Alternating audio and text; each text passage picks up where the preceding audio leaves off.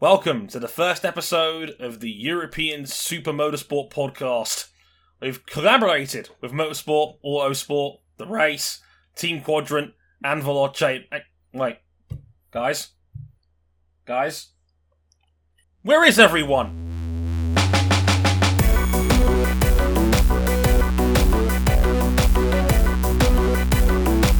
Hey gang, you didn't think we'd leave you that quickly, would you? Welcome to episode 298 of Motorsport 101. I'm your friendly neighborhood host, Dre Harrison, still deeply recovering from the outro of episode 297. I've had counseling, we should be okay, and um, good to know that little Buckley will save us all one day. It has many powers. I'm not so sure if uh, saving the masses is one of them. For more on that, see Ryan King's Twitter page. In the meantime, with me as always is Ryan Eric King. Have you, have you forgiven me for last week, Ryan? No, I have not. I have not. And I am I'm wearing powder blue today in tribute of the Club of the People and you're my favorite airline, Etihad Airways. Oh, a word. Club of the People. Man City. That's right. Sure, sure, sure. Well, King, you, you like you're not the only one dabbling in traitorous heathenry. We are both Manchester United fans. We know how this works. it's even worse you wearing a, ma- a, a light blue shirt for that very reason. We're going down together on this one, King. no, no, there's no. If, if Ed could leave, I could leave too. Last last one on. Turn off the microphone. Um, speaking of which, Oh my god. all of a sudden, random Juventus fan Cam Buckley is with us. Hello, sir. I, I would like to issue a disclaimer that I have no allegiance to any football club. I am Liar. that guy out in space seeing Earth get blown up by something. Because, uh, man, being in the middle of a call in our Discord and that news coming through was, Oh my god. It's kind of surreal. Yeah, we thought Just we were on uh, the verge of something cataclysmic happening that was going to forever alter the landscape of association football throughout the world.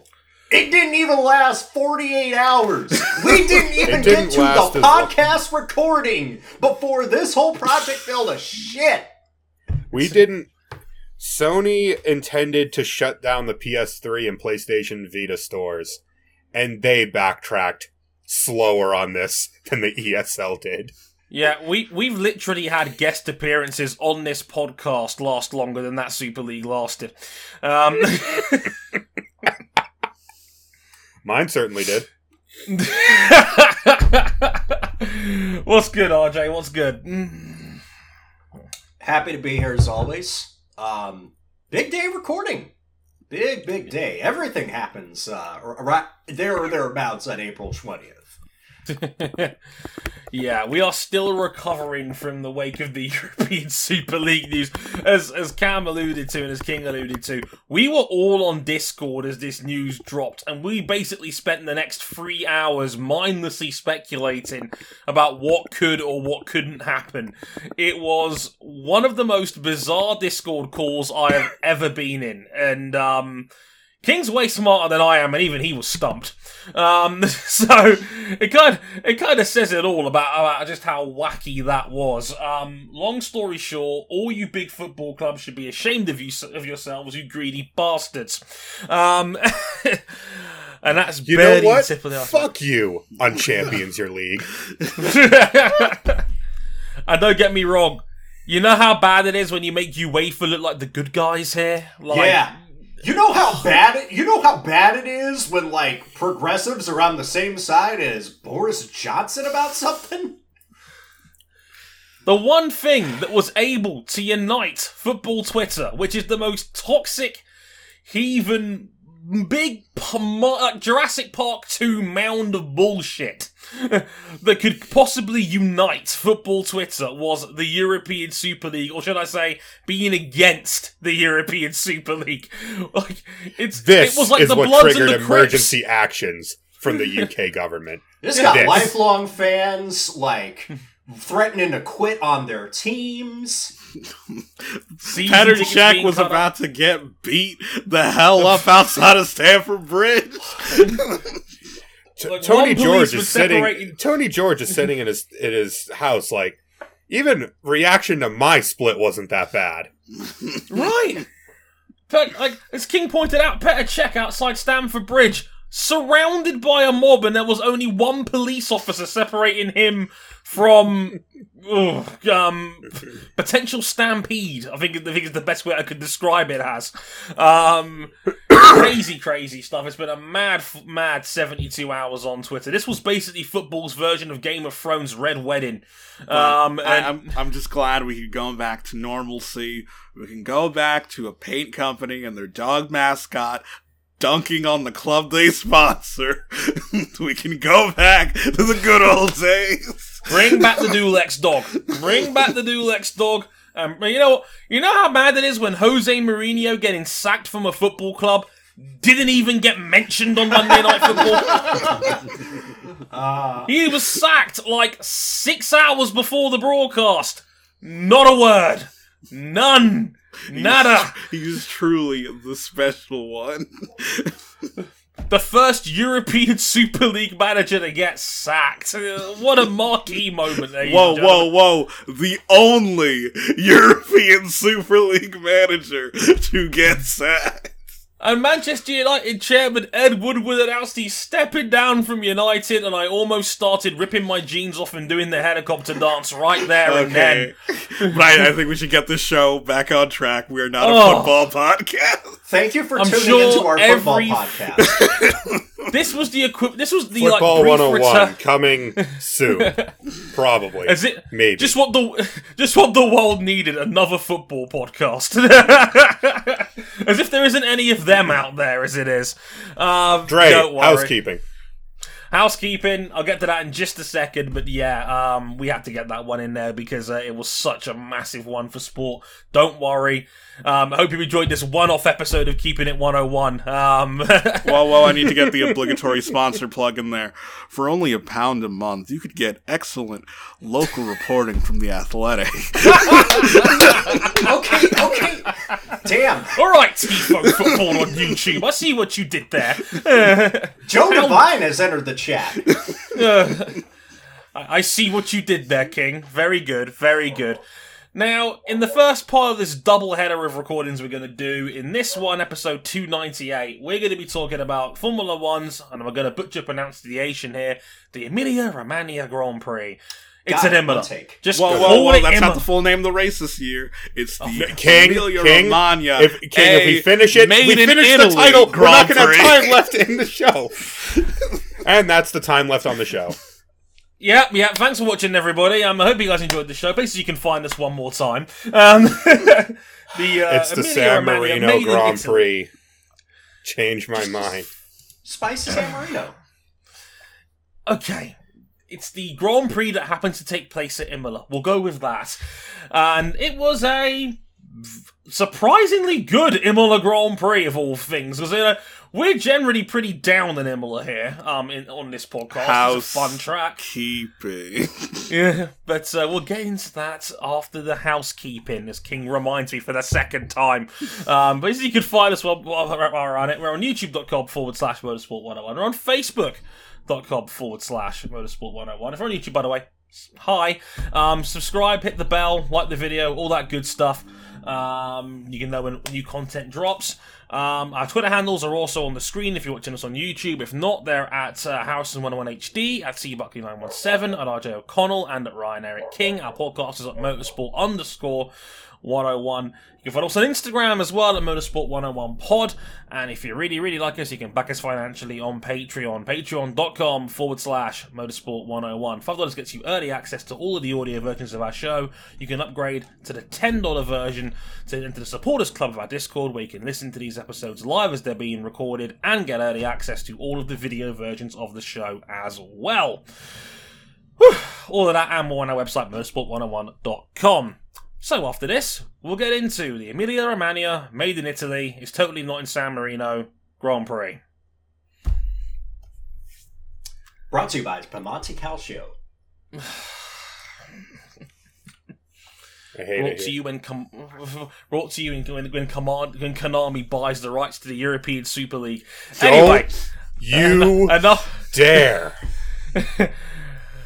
Okay, that's my last reference for the show, I promise. okay, let's get into what was a pretty darn good uh, Emilia Romagna Grand Prix. And we already thought this could be very interesting when the grid came through. Hamilton starting on pole from Perez and Verstappen. We had a bit of excitement with Lando Norris, very nearly qualifying on the second row, but then track limits. Remember them from last time? Um, they came We back with a vengeance. limits here at the Motorsport 101 podcast. Yes, yes, and uh, sadly, track limits took away a lap that would have put Lando third on the grid, splitting the Red Bulls, but uh, sadly, he had to go further back as a result of that one, and Valtteri down in eighth. We all thought it was going to be spicy, and then when we were watching MotoGP, which was going on about an hour beforehand on a Discord server, we get the word from Chris Medland rain! Heavy rain! It buckets it down at, at Imola 50 minutes before race starts. So it, it went from a a minor chance of rain to a we're starting on intermediates and in some cases the extreme wet. We had a changeable conditions race and it was a wet first half of the Grand Prix. And uh, starting in the rain, Verstappen gets a great launch from third, and by the time we get to turn one, he, shall we say, muscles Hamilton out of the way at turn one. Gave uh, Uh, gave Lewis a little taste of his own medicine. Just a squeeze. Yeah. Let's, let's just say Lewis has done that a lot over the years. It was actually kind of refreshing seeing that happen to him for once, if I'm not going to lie to you. Uh, Verstappen pretty much controlled the race from there on out. There was a couple of minor flashpoints in there. The first big transition stop from uh, dries to slicks was to, to, to slick tires was probably the biggest one of those. Um, Hamilton taking time out of Verstappen. Verstappen comes in. It gives Mercs a, a shot at the overcut.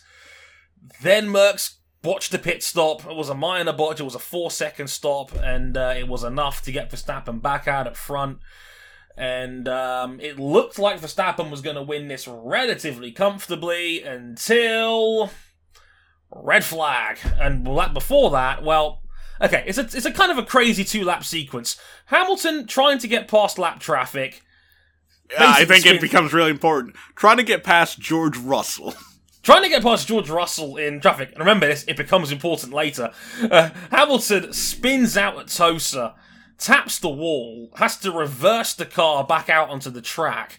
Um, luckily, it was safe for him to rejoin when he did. Otherwise, he might have seen the, the old reversing on the track penalty come into play. Um, but yeah, he damaged his front wing, had to go into the pits for a stop and to change his wing. Everyone was sitting here going, "Oh my god, Hamilton is fuming." Um, one lap later, uh, George Russell is trying to overtake Valtteri Bottas on the run down to turn one. Um, Bottas takes the defensive line on the left hand side. He suddenly jerks over to the right at the last minute. Russell overcorrects himself, puts a wheel, a slick tyre on the wet part of the outside of the track, loses control, and spins into the side of Bottas's car. They're both out. Bottas's car is completely obliterated. Russell is wrecked. Russell is a, is storming mad out of the car. Yeah, Calls two, Bottas two, two cars are completely written off. Yeah, a complete write-off, damage to the wall. They had to red flag it to check the wall was okay. Um, thankfully, both drivers all right um, because it was a big one. Um, a lot of uh, wreckage and brake boards everywhere. It was, um, and uh, yeah, two very angry drivers at the, at, at the, uh, at the in the middle point of the Grand Prix. Uh, my favourite was uh, Bottas giving Russell the middle finger as he drove past the seat. He was just uh, Um, he was just telling him he was number one. In- indeed. It was a An import- simultaneous thing because as Bottas was giving him the finger, Russell reaches down to just bonk him on the top of the helmet. Bonk. Um, yeah, This was a fight for eighth place on the road. So, yes, George Russell had a pretty darn good chance of points at Imola for the second year in a row, and nothing to, so- to show for it. There was a red flag. a about- whole about- bunch. Yep, there was only. Yeah, so there was about a 30 minute red flag while they made sure the wall was okay. We restarted. Hamilton was down in ninth. He ended up systemically picking his way through the field, eventually getting past Lando Norris to finish second. But Verstappen, by this point, was 20 seconds down the road. Uh, Verstappen winning Uh, the Emilia Romagna Grand Prix, his first win of the year, the 11th of his career. Hamilton second, and Lando Norris on the podium in third, meaning we had the first all British podium in just about no, oh, sorry, Oh, two, two Brits on the podium for the first time um, in nine years. I almost called Max Verstappen British, which. oof. Uh, given the, nice. given the feelings of some of the Sky Sports team towards Max Verstappen, you might be you could you might be easily confused for thinking so. Yeah, like Mm. They're already describing Verstappen as quote one of the best of all time on Twitter going into this weekend, and I'm just sitting there going, He's, he's got some time before we can say anything like that. they were using leftover Vettel clips from 2018. I understand you got to recycle old content every once in a while. um, let's get into the race itself. Uh, Pardon me, and um, we got to talk Hamilton Verstappen, and and that was this was basically round two of they picked right up where Bahrain left off, and uh, not that we knew it at the time, but it could have easily been assumed to think it was settled at turn one. Yeah, I mean, uh, this. I think we were expecting something a little bit different out of qualifying where Mm. Red Bull seemed to have the one lap pace, but both Perez, who was uh, had were surprisingly put at P two on the grid, and Verstappen both made mistakes on their flying laps. Hamilton made a clean lap, and sometimes that's enough. Put it on pole, and it didn't matter because Max Verstappen got the start of the gods, got up his inside at turn one, and as we mentioned, just elbowed Hamilton off the track. Yeah, that was that was nothing Hamilton could do in response to that one. He was just muscled off the road, and like I said on the show before, Hamilton's had a knack of doing this to other people over the years. So it was actually kind of a Call up I Nico mean- Rosberg. Ask him yeah. Like I may or may not have grinned when I saw that happen, thinking, "Huh, how about that one, Hamilton? See how you like it for Race. once." race how you'd like to be raced and uh i mean this was an emphatic return fire after red bull really let one they let one get away in bahrain. Hmm. This was them taking one back on mercedes. And it's very telling as it's very telling with these two drivers. We're seeing them both have to push so hard that they're making mistakes. They're having to take risks. They're having to put their cars in positions where they normally wouldn't because there's one point between them in the championship right now. This championship could reasonably be decided by fastest lap points right now. And it's being decided by the fact that Hamilton got fastest lap right at the end of the race. Mhm. And it's good that we're back to this point because we haven't seen a championship fight this close since the peak of Vettel's time at Ferrari. And we talked about this a bit on the show. It's going to trickle down to where the teams are going to have to start developing their cars longer over the course of the year than they would have liked to because uh, if you didn't know, there's a wholesale regulation change coming just around the corner next season. Yeah.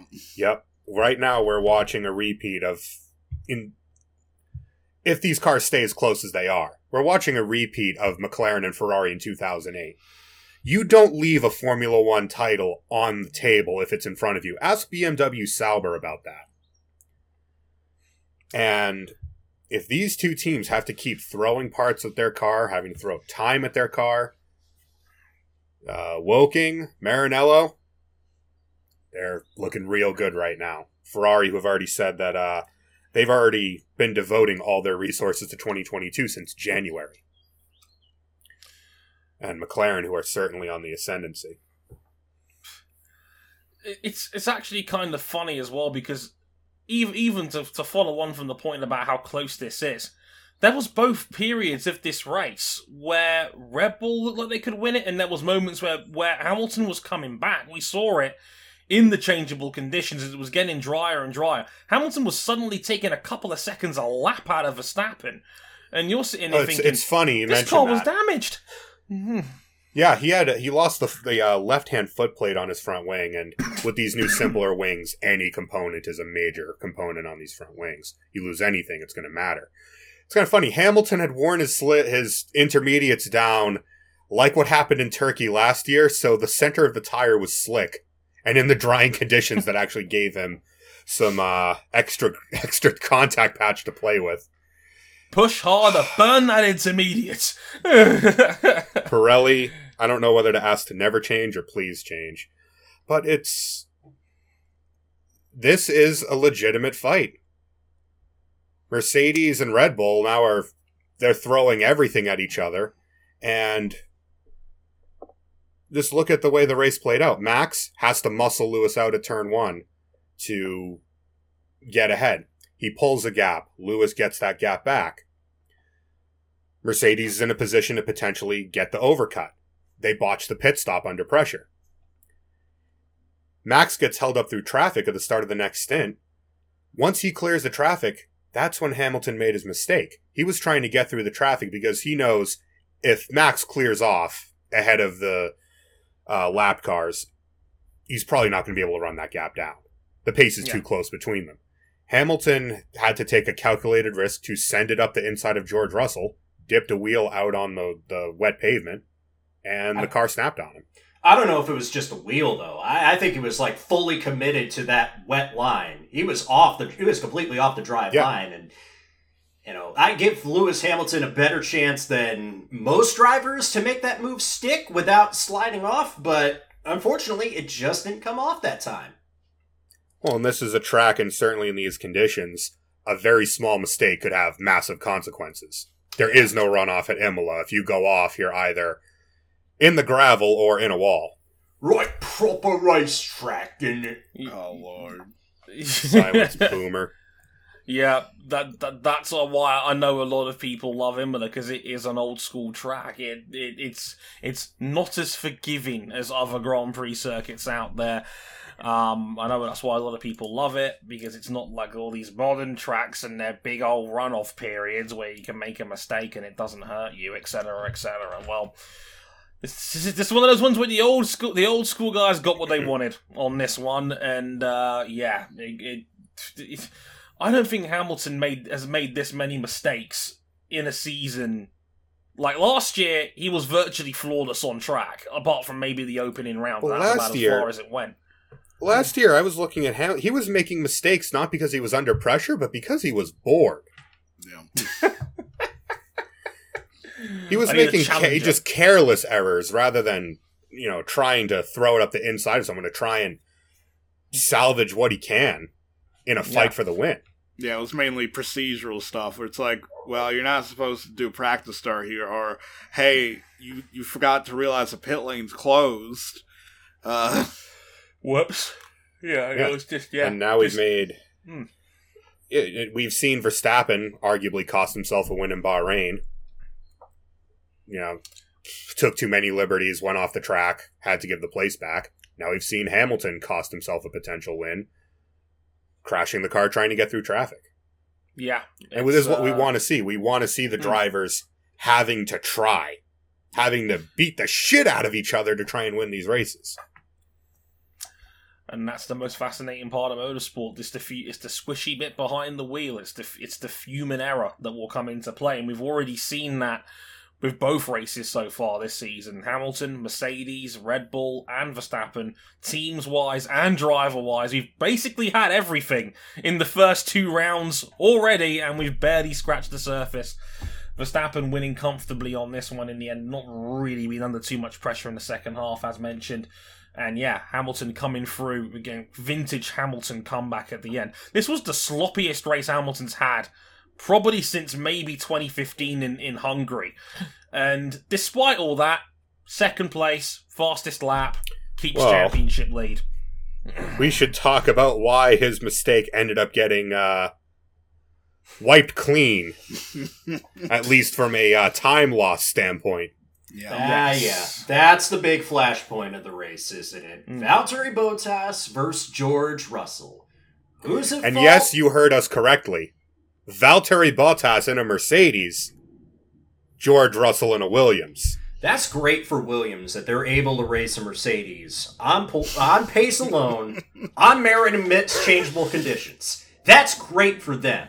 But for Valtteri Oh. Bottas in a contract year, already under scrutiny for being no more than a rear gunner And now he's starting to lose even that ability to be an effective rear gunner. And now he gets taken out in a crash trying to defend a low points position against a Williams. Not good.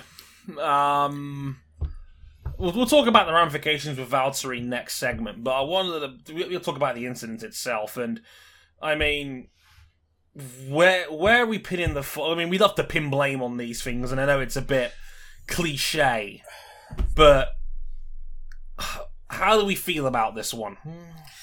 I'd probably I'm leaning towards 60-40 Bottas, where it's like it's I'd like it's definitely not hundred percent his fault, but like it it's a racing incident where Bottas put everyone in that position for that incident to happen.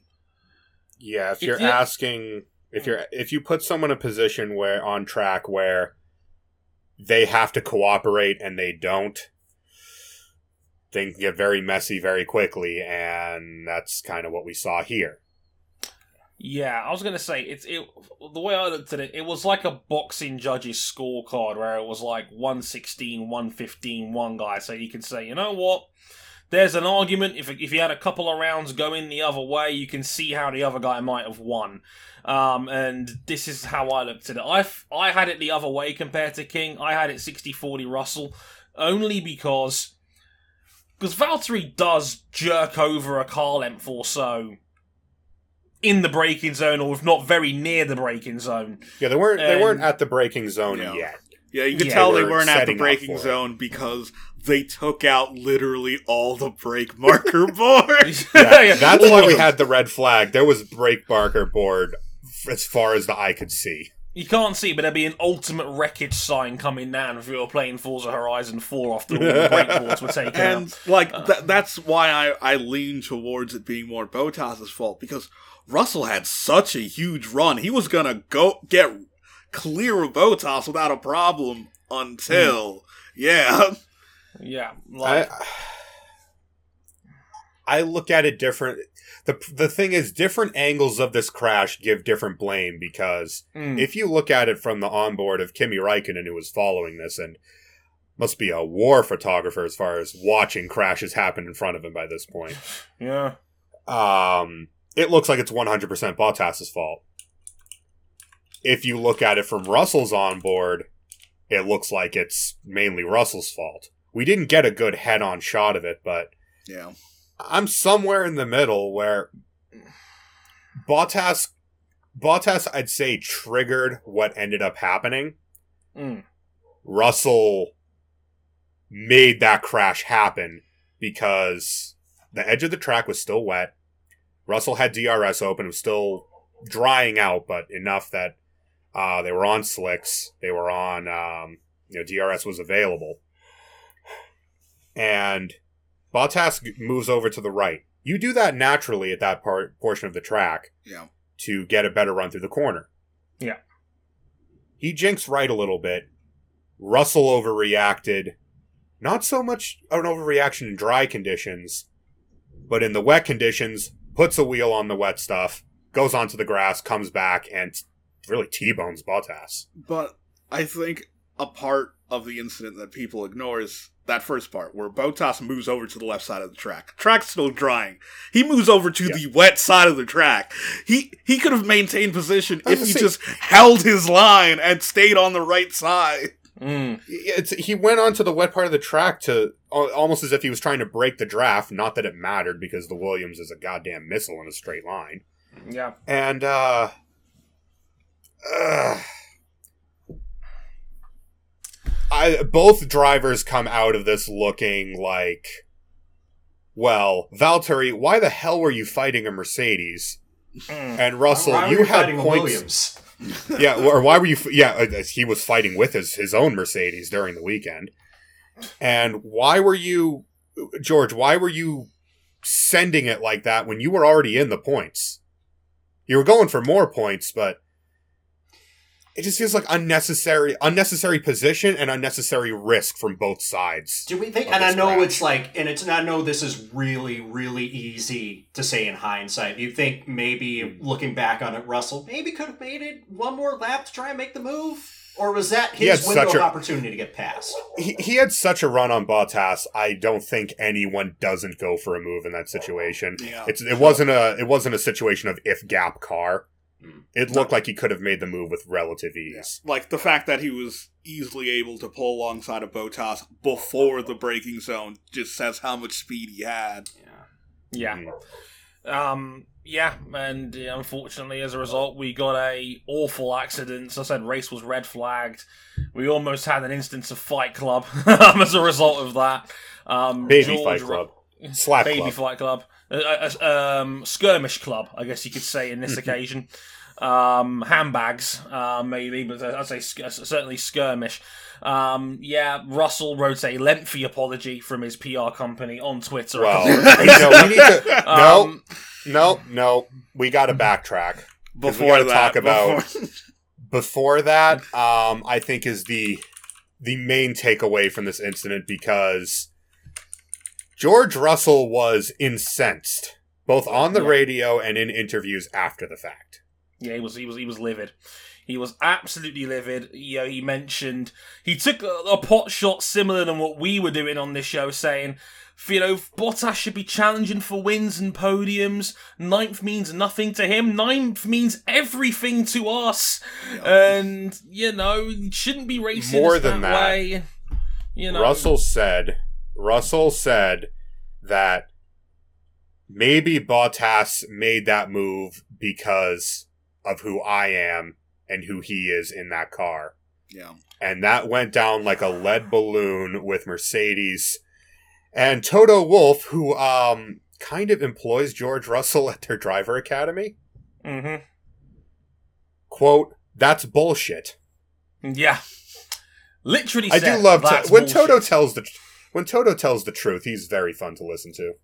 He's, he's, he he has no problem uh dialing the turning the dial up to about a nine on the spice meter on that one. Yeah, he ba- he straight up called it bullshit. He he was like, uh, "Kids, settle down," basically, um, in post race interviews, and uh, basically said that yeah, you know, it's the sort of move where you look like a hero if you put it off. You look like you're racing in the Clio Cup if you get it wrong, basically. Well, and I, I do think we need to acknowledge that Toto Wolff knows what kind of character he comes off as, and he's done this before. Where you He know Yeah. loves to play that. the the He knows the role he unacceptable. Like he he he knows he he knows what people expect out of him in terms of in terms of answers, and he knows how to distract, deflect, make people look at all make look make people look at the side of situations that he wants them to see. yeah. Mm. Yeah, he, he know he knows how to play that card. He's he's not stupid. He's very he's act, unlike one of his drivers. He's very good at handling the media and basically telling people what they want to hear. Um, and yeah, he, he did a very uh, he was quite witty in trying to basically dissolve any political tension between his number two driver at Mercedes and the penciled in golden child at Williams that is probably set to inherit his seat potentially maybe next year. We'll have to wait and Mm. see. Um, quote, um, like, like I said, uh, like Russell again. I said Russell's PR company wrote a statement about this on Twitter Mm. a couple of days ago, um, as we were recording this on April 21st. This was on the 19th, saying, quote, Yesterday wasn't my proudest day. I knew it would be one of our best opportunities to score points this season, and when those points matter as much as they do to us right now, sometimes you take risks. It didn't pay off, and I have to take responsibility for that. Having had time to reflect on what happened afterwards, I know I should have handled the situation better. Emotions can run high in the heat of the moment, and yesterday mine got the better of me.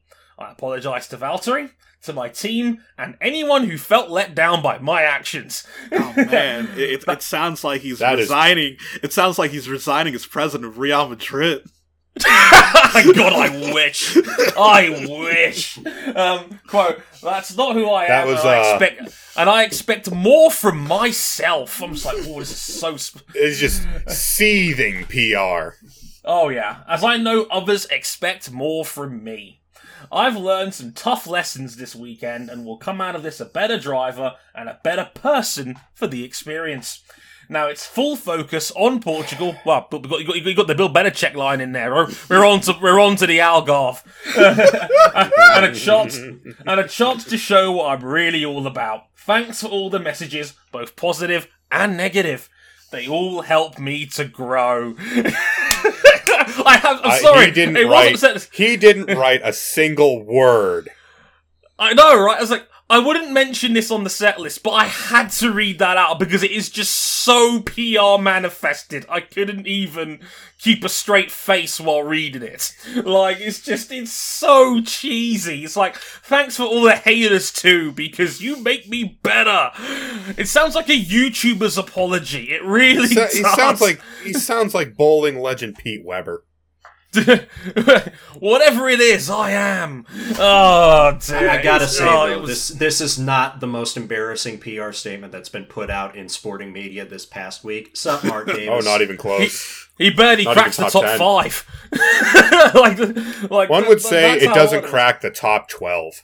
No, like, yeah, to say the least. Um,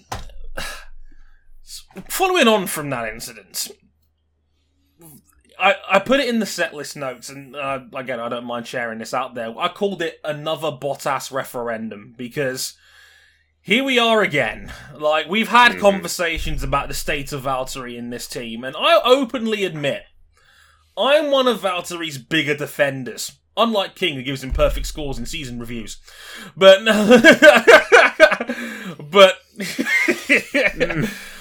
point is, is that my, this is my personal opinion that we know we kind of know Weinberg signed him. Yeah, he wasn't going to rock the boat like Nico Rosberg was, and he probably wasn't on Rosberg's level as a driver. Not that we really thought that at the time. You know, hindsight is a wonderful thing, but this now matters so much more given the state of play in the field compared to three or four years ago. Four years ago when he was hired by this team this is going to be a problem if this keeps up. I mean, I don't want to jump off the wagon too hard because we had Bahrain three weeks ago and he was fine. You know, third is probably about the yeah. it's probably the bare minimum. You know, there was a mitigating factor. The team botched his pit stop towards the end of the race as well. I didn't have a problem with Bottas in that race. This one, it was like this. It was like the same old Bottas problems came up about not being able to clear traffic, and then he almost gets passed by a Williams. Yeah, and more knew- more than that. Bo- Bottas knew it when he got He- out of the car. We got the was a- almost we got the almost cliche shot of Bottas crouched by the perimeter fence, and we're seeing it via an aerial camera, uh, almost like you see it with every driver who's seemingly on the verge of losing his seat, and they just had a retirement. Yeah, Yeah, it's the he oh uh, no. he was about to be lapped by Lewis before halfway, That's not Hmm. good. and we, we we we talked about it a little bit in the discussion before we started recording. Last year, Mercedes had a average qualifying advantage over the field of seven tenths of a second. That means that you can put in a pretty sha- a pretty bad qualifying lap and still be on the front row. Not And here. if there's anything Valtteri Bottas can do well, he's very good over one lap. right, hmm. He has been able to, by and large, match Hamilton on and off in their time together at Mercedes. Yeah. Yeah. In the past, a near as enough half a second gap in qualifying would still mean he's on the front row by quarter of a second over the Red Bulls. but not here. Probably. This time, he qualified eighth. Field's closer. Field isn't just closer, it's close enough on pace to Valtteri that he just couldn't pass anyone even on pace. You know, Yeah. He was kind of in a no man's land and was in position to be passed by a Williams, which, until this year, by sheer virtue of the Haas being a sled, was the worst car on the grid. Yeah, they're still probably good enough. ninth on. They're still probably ninth on the car power rankings list. Like, Yeah. th- they're like, I mean, they had a very good weekend on pace. I mean, both Williams made Q2, I think, for the first time since Latifi joined the team. Yes. You know, Yep. they, they, They it looked was a better good this weekend, weekend. for Williams. They were much better this weekend. We've got to give him some credit where it was due. God damn it, Latifi! Why'd you have to go hit Mazepin on, on the opening lap? Ugh. That was Anyway. rough from uh, That was Latifi. Uh, opening lap off, then crash. But Yeah. back to Bottas. I mean, Hmm. if you're there to be a rear gunner, and you can't be a, an effective rear gunner while the Red Bulls are suddenly swarming Lewis up at the front, Mm. that's not good enough. No, not now. It's not just- when it's Red not Bull. good enough. Not when Red Bull Honda are finally looking like legitimate championship contenders for the first time in what feels like years. Not when Ferrari and McLaren are making genuine forward progress. Yeah, I know we're we're. I know it's it's our mo to. They're a on ways Ferrari, a- but they're they're ways away, but they're getting closer than what they were last this time. Last They're ways Definitely. away, and they outqualified Valtteri on sheer pace. Both of them. Yeah. Lando Norris Lando would have was looking split the good balls. for third. Yeah. Yep. Yeah. Lando was would, would have split the bulls if he wasn't two inches off track. Like, Max Verstappen blew his lap and qualified third. Hmm. and let's not. And- and you know what the crazy thing about all this is? He wasn't even the worst performing number two on track this weekend. He got away with No. one because Sergio Perez drove like a donkey this weekend. Yeah, Perez. Uh, Perez had good pace, and that's about all that was good because he got dropped in the first stint, and then Made it all the way off-track- back up just to throw it away at Tamburello chicane. No, he um he he got a penalty, I believe, for passing cars after going off under uh Yeah. Under First under safety the car. safety that. car for Latifi. Yeah, he had Yeah. to take a 10 second stop go, and then he claws all the way back into the top five, only to spin it. Yeah. But even then, with Perez, he's in a new car, Yeah. which he himself has said he's not acclimatized to yet. Mm. And you can say Red Bull very easily left a 1 2 on the table. Mercedes hasn't looked like scoring a 1 2 this year, even remotely like it. Nope. And that's not on Lewis. Nope. No. He's, he's, he's held up his end of the deal. Yeah. That's not the Yeah. issue. The issue is Val in the second car. I, I was telling my brother this after the race on Sunday. We are much more likely on paper right now to see a Red Bull 1 2 than a Mercedes 1 2. Because I It's see the flashes of inconceivable before the season started. Right, th- th- which is right. You'd have you'd have gunned me down in Admiral Ackbar memes in in the season preview if I said that on the show. I would like, what? Yeah, Red Bull's gonna have one two finishes. Like what? Like no, but Or at least Perez be on is- course for them. Yeah, yeah, like Perez looks decent in that car. You know he's still getting used to it, but the early signs are promising. This was not a good weekend for Sergio, but you can see the potential is there. He almost certainly. grabbed pole. He Yeah. almost stole pole for, from Hamilton. Yeah, and that would have been invaluable for Red Bull on the weekend. This was still another open goal by Red Bull. They were not able to land a clean uppercut when Mercs had their guard down like that. This could have been a lot worse for the Constructors' Right now. Championship. Right now, it almost looks more likely for a Red Bull Constructors than a Red Bull World Drivers Championship, which Mm. Is almost incomprehensible given the trend of the last seven years. which makes Bottas's role even more important. I said it on our sub on my personal Substack that Valtteri might be the most important part of this Mercs team now. We know what Lewis Hamilton is. We know what he's capable of. He will he will put up at least 350 points, probably more than that uh, because because now we're running at least 22 rounds this year, maybe mm-hmm. 23. More on that in the new section in a bit. It's going to be at least 350, probably more than that. Mm, It's going to be nearer the 400 mark. And he's been doing this consistently for half a decade now. You know he's good for about 10 wins a year. It's the it's the biggest nailed on case in a sport that's normally harder to predict than this. Hamilton's good for 10 wins a year. Verstappen is getting better year on year. You know, he won. We- he Th- this year, this year is going to be a better barometer. Is if is Verstappen a real title threat? Right. So, so what's the elephant in the room here? It's Valtteri. It's Valtteri. He needs to be 2017 Valtteri, where he scored 300 points comfortably. That's where he needs to be at. Because I think he had 312 that year. That's roughly the ballpark he's going to need to be at to back up Hamilton if Mercs want to make absolutely sure they're going to win the constructors title. Because right now he's not looking like that guy. Again, this may have just been a bad weekend. I don't want to read too much into this because Bahrain was fine, but that was an alarming sign from Valtteri, and Even that in- was the same old Valtteri problems we've had before. Mm. Even in Bahrain, Perez was taken out of that equation Mm. from something that was not his fault. So was Bottas with his pit stop, and Perez recovered to fifth.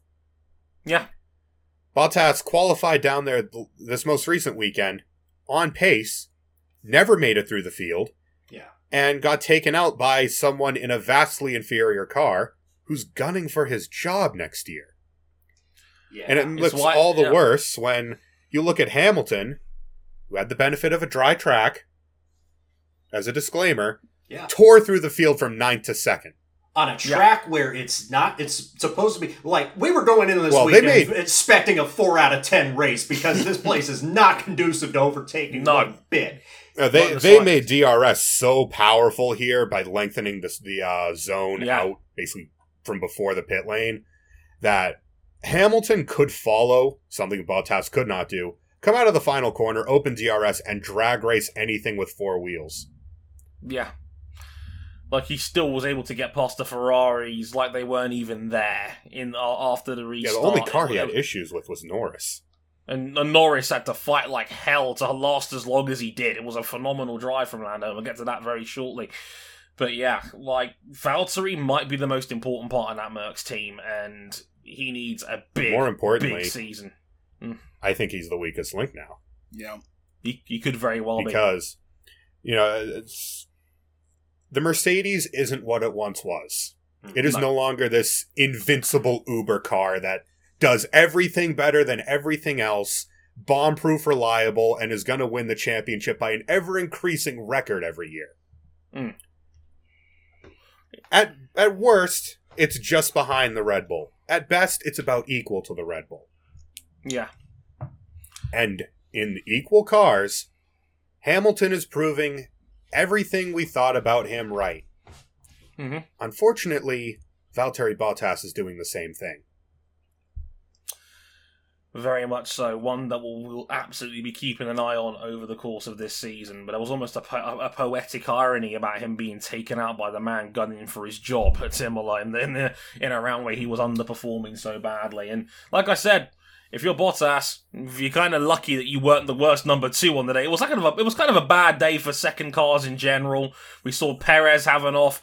The, uh, the hilarious scene of like Fernando Alonso spinning under yellow as that as that accident happened, Le- leaving the scene of the crime. leaving the scene, which I thought was hilarious. Like whoever, whichever camera person or director had that shot, give them a raise. That was hilarious to watch in real time. Sebastian Vettel had a rough day with a brake by wire and then a gearbox failure. Also, did it, just a quick tangent. Did anybody see the fact that Aston Martin now said today that everything is fine regarding their setup of their cars after talking? Yeah, the it- only thing remarkable all- about Aston Martin's bluster. weekend is that Otmar is big mad, and he is not going to take it anymore Otmar- until we're- Yeah, quick uh, as a quick run through of of the rest of the teams we didn't mention. Um, well, Alpine scored points. Yeah, That's the nicest thing we can say about ah, them. yes, the nine to ten. It's an absolute fraud. And only Well, because um, Raikkonen got penalised post race. Yeah, unfortunately, um, it isn't very fast in a straight line. It doesn't make very much downforce, and it No. has piss poor mechanical traction. Uh, other Other than than that, that, it's it's great. excellent. it's great. It's blue. I love it. It scored a nine to ten. it's Oh. blue. I love it. I mean, we watched we watched Vettel pass one of them at the start of the Ocon. main straight. Ocon and was like a second down the road by the end of the straight. It was gross. brutal. Um, that was Um, rough. Has had a rough day. Um, Mick Schumacher wrecked and still outperformed the other guy by about two seconds a lap. ugh, Nikita Mazepin was off of Mick Schumacher's pace on average 2.166 seconds a lap. There's damage involved in that, but that's bad. That is bad. It was da- both cars were damaged. Um, Yeah. Mazepin, obviously, he got hit by Latifi. It was not Mazepin's fault. Latifi no. Probably looking Internet. his mirrors. No Um, internet. Uh, for once, we can't dunk on him, but we can dunk on him for other things. Mick um, had quite a silly crash going down the main straight, warming up his tires, weaved a little too hard, and snapped his front wing off into the wall. Mick, if it makes you feel better, Max spun on the safety car too. It's fine. It It's happens. about the only blunder Max had all race. Pretty much. And uh, yeah, Mick annihilated Mazepin in the race. yeah, rough, rough day. But hey, uh, uh, uh, we're not burning the Aston Martin merch yet. I might just give it to King instead. No, no. Um, What you can do for the Aston Martin merch is uh, throw it on the cake tins on the hubs of the back of the car, and it'll catch on fire all by itself. Lance Stroll's car burst into flames on the way to the grid, and they had Yep. to replace um, mechanical components on the rear of the car. They had to Yep. repair the same components on Vettel's car, which netted him a penalty for not having his tires on at the five minute warning, which they gave right after his first pit stop. It was just I was- awed by the FIA. I was like, first on the crossover, good early pace. Let's get some point. Oh, Vettel was out there setting fastest laps in the changeable conditions. He actually It's- looked a little bit like the Sebastian Vettel we know. It's like And looked it's Twitter. I, gone. I, I, was, I was on Twitter. I was like, fastest laps are good, right? And then one like two minutes later, the penalty on Twitter. The first tweet was well timed, Dre. Um, so I was like, you. fucking- um, so that wasn't fun, and we have to give a mention as well to Lando Norris on the podium for McLaren in third. This kid's taken the step up again, hasn't he? I mean, This this man just up and destroyed Daniel Ricciardo to the point where they had to use team orders to get Ricciardo out of the way, and Lando disappeared up the road. Yeah. Just You're the phrasing, they use. Hey, could you let Lando in front of you? We want to see what his pace is like in clean air. It you took ain't him going one lap fast to enough, clear. son. It took him one lap to clear theoretical DRS zone. Wow. Let, let's Lando just say, was on fire this weekend. Yeah. Let's just say Daniel Ricciardo has earned enough loyalty points with F1 Twitter for him not to be dunked on as the as the second driver in a new isn't in a new team. Join the club, Daniel. Point is, is that Lando looks damn good out there right now. You Like- can't get a uh, you can't get a bigger seal of approval than giving Daniel Ricciardo a bloody nose in your first two races together as teammates. Not just that, And that's but how Ricciardo is a climate. Uh, he is learning the car, but that's impressive. Very. Even more impressive was how well he was able to hold off Lewis Hamilton. I know Hamilton got past him in the end, but Well- he was putting up a much more admirable fight than anybody else Hamilton had to go through. Mm, mm. Well, that that Mercedes powered McLaren. Let me tell you, they made the right choice because the Renault engine is horrible, and the Mercedes engine is as So good. as it ever is. And uh poor Charles Leclerc was on Oh. pace for a, a clean podium, got mugged at the red flag, got drag raced by Lewis, and I I don't think he got all that he had earned in that race No. because Leclerc drove brilliantly. Yeah, an excellent drive from Charles once again. Didn't I, I, I, it says a lot when fourth was an under-deserved result for Charles, given how well he drove, and fourth would still Mm. be a superb result for Ferrari on paper. And you look at it and you go, and five he- on pace. yeah, yeah, four five on pace alone. They like Ferrari has definitely made improvements um, in this 2021 car. Like They only could gonna- after last year's car. Holy Don't fuck. remind me. But uh, Yeah. like Sainz drove like a donkey and still finished in fifth. That says a lot about where how far Ferrari's Yeah, come. he had the first he had the first stint from hell in the rain. Uh Ferrari Ferrari went with an all wet setup and the car still didn't look altogether comfortable in the rain. No, but still good But, stuff uh, from them. Kind of refreshing to see McLaren and Ferrari fighting out on track again, like it's 08 again. Only this time it's for fourth and fifth rather than uh, for wins. It's and podiums. 1996 again. Yay! Only one's orange both- this time, and it's kind of both reek. Relatively speaking. Right, uh, quick look at the championship before we get into a little bit of a news story before we get out of here. As mentioned, the fastest lap was important in that race. It did go to Lewis Hamilton, and that breaks the tie with Verstappen on countback. Um, You thought I was kidding. Yeah, Hamilton on 44 points, Verstappen on 43 Hashtag points. blessed. Um, and yeah, uh, t- yeah, those two are, are probably going to be quite closely matched for most of the year. Lando Norris now third on 27 points, Charles Leclerc on 20, and then Valtteri Bottas with 16. He's already 28 points behind his teammate after two rounds. Brutal. Um, he's in fifth, and um, yeah, the constructors real quick. Not that it really matters all that much at the moment outside of the top two. Mercs on 60, Red Bull 53, McLaren on 41 uh, Ferrari on 34. And just, just to give you an idea of how disjointed the points are at the moment, AlphaTauri are fifth in the Constructors' Championship with eight points. We didn't even talk about them. Alpha Tauri looked on fire here and then just threw all those points right in the river. Kept Gasly, out of Gasly extreme wet too started long. on- Oh my god. Pierre And Gasly was started out insane. wet, dropped like a rock once the track started drying off, Hmm. and still was never wet enough. seventh. It was never wet enough to run the extreme wets. He even said that uh, the team wanted to change, but they would have incurred, I think, the same penalty that Vettel got for switching Mm. tires. So you mean to And tell me can that Pierre Gasly was put on the full wet tires in the wrong conditions again? Yes. Again.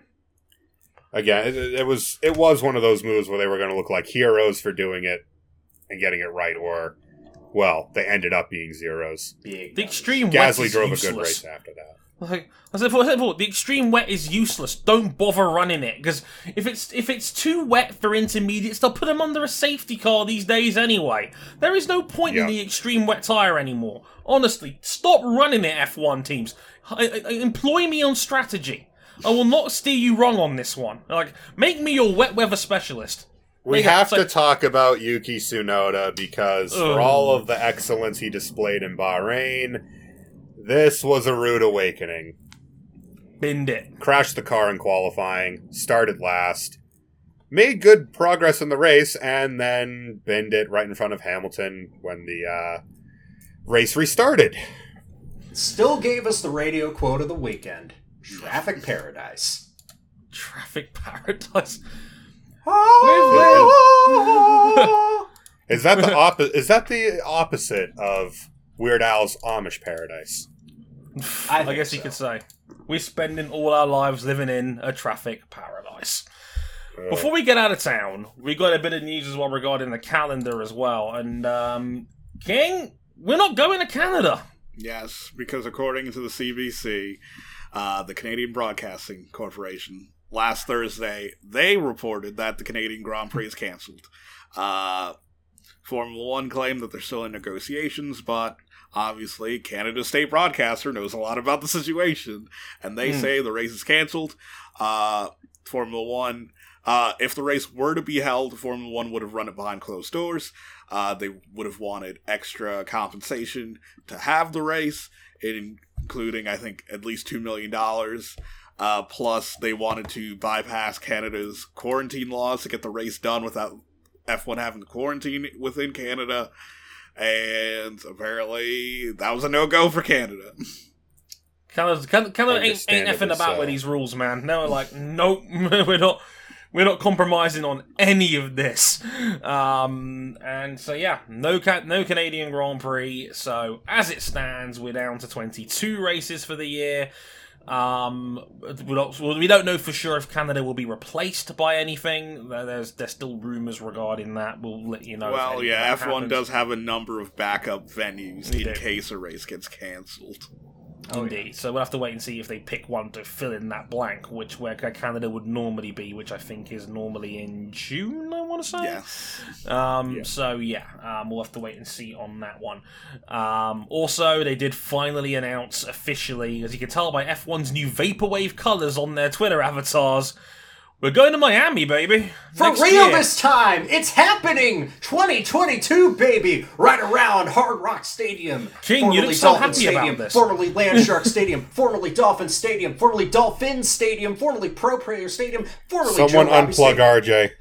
RJ. Yeah. King, you look Um, delighted about this news. Yeah, it'll be a fine race. The track looks good. Venue's fine. Uh, yeah, I mean, there's nothing really to complain about. Like, I think my only complaint's like there are already so many races on the calendar. we, we, we're set for 24 next year. Doing it for Jeff If Gordon. Cota holds up, we're going to have It's, two races it's in the doing United its States. but- best. Well, so doing its best become a year-round sport. Well, Hmm. Stefano Dominicali's implied that it will be a 23 race schedule next year, and people Okay. come to the conclusion that the Spanish Grand Prix is probably going to get dropped for this race. Wow, they're dropping Catalunya. I did not think they would they would cut Catalunya of all places. Really, That's- this this race has been dropped. All, like this would be the second time this race would be dropped in the past three years. Yeah. good. I'm not complaining or anything, but you know, I'm like, really, Catalunya again? Oh no. Anyway, And nothing of Uh, value was lost. No, no, no. Don't Look. worry. Catalonia is going to be part of the new Super League formula. Wait, we already had that shit. It could be part of Super Formula. No, we have that too. What about Super League Super Formula? Hey, hey, I've driven super formulas around Catalonia. They they're okay. Yeah, so we're That's gonna have give it. Miami on the calendar next year. We don't know yet whether it's good. Like, like there's there's rumors swirling that it could end up being the fully blown uh, United States Grand Prix eventually because Cota's not in a good way at all um, financially, and uh, there's a lot of rumblings that uh, Miami might end up uh, being the one and only United States Grand Prix on the calendar in the not too distant future. But uh, hey, who's, who, who doesn't have a bit of vaporwave, right? You know, has, has anyone done any GTA Vice City cover arts yet? Has, has, has that been done? You know, I think yeah, there has been imagine. one actually. yeah, I, I knew it. It's like it was too easy a social media thing to put out there, wasn't it? Um, but yes, Miami. Uh, that'll be on the calendar next year. Hooray! So uh, yeah, no Canada, but we're getting Miami next year. Yay! I mean, yes, I guess it's nice. And I know F1 badly wants to crack America and, you know, is really determined to, to take as much of NASCAR's dominant market share as possible. Yeah. I don't know. Maybe a Grand Prix at South Beach helps. We'll see. You know, They're all taking their talents to South Beach. all of them. Not two, not three, not. Anyway, let's get out of town here on this one. Overall, before we get out of here as well, pretty darn good Imola Grand Prix. Yeah, certainly exceeded worth a watch. expectations. Granted, our expectations were pretty low, but Yeah, still it exceeded them. Well, I think Solid seven and a half. so far we're we're we're two for two on pretty good races. bizarre, bizarre. Don't let us Formula One's down, had a- Portimao. F1's had an objectively really good start to the season. I'm, I'm not sure how I feel about this. Um, this is strange. Um, they'll be back at Portimao in a couple of weeks' time, which we'll also be talking about in the next episode as we talk about MotoGP's race weekend there. And uh, some guy came back. Um, likes ant helmets, quite freakish on a motorcycle. Um, has about 1.75 good arms. Um, I might think have you're heard of him. overestimating that. yeah, some guy called Marc. We'll talk about that next time. Places you can find us real quick in the meantime. We're on youtube.com forward slash motorsport 101. We're on facebook.com forward slash motorsport 101. Um, we're on Twitter at motorsport underscore 101. If you'd like to follow our handles, they're on the screen right now. If you listen to us via audio, it's at Harrison101HD, at cbuckley917, at RJ O'Connell, and at Ryan Eric King.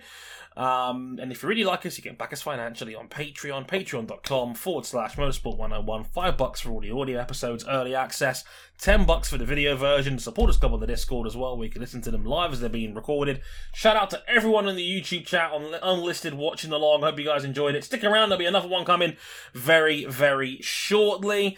Um, of course, don't forget on Instagram as well, Motorsport 101 Pod. We'll probably stick that really funny outro from last week on there as well because sod it, why not? King wanted to humiliate me, uh, which is understandable. Um, that's what that's what he gets for wearing that silly German shirt. Uh, oh dear, but uh, we'll be back to talk about MotoGP in Portimao. But until then, I've been Andre Harrison. They've been Cam Buckley, RJ O'Connell, and Ryan Eric King. Please don't defect to any other podcast networks in the meantime, and we'll be back next week. Sayonara. Later, y'all! Bye. You have no affiliation with the European Superpod. He says that now. we'll be we'll, we'll be back for another go next year.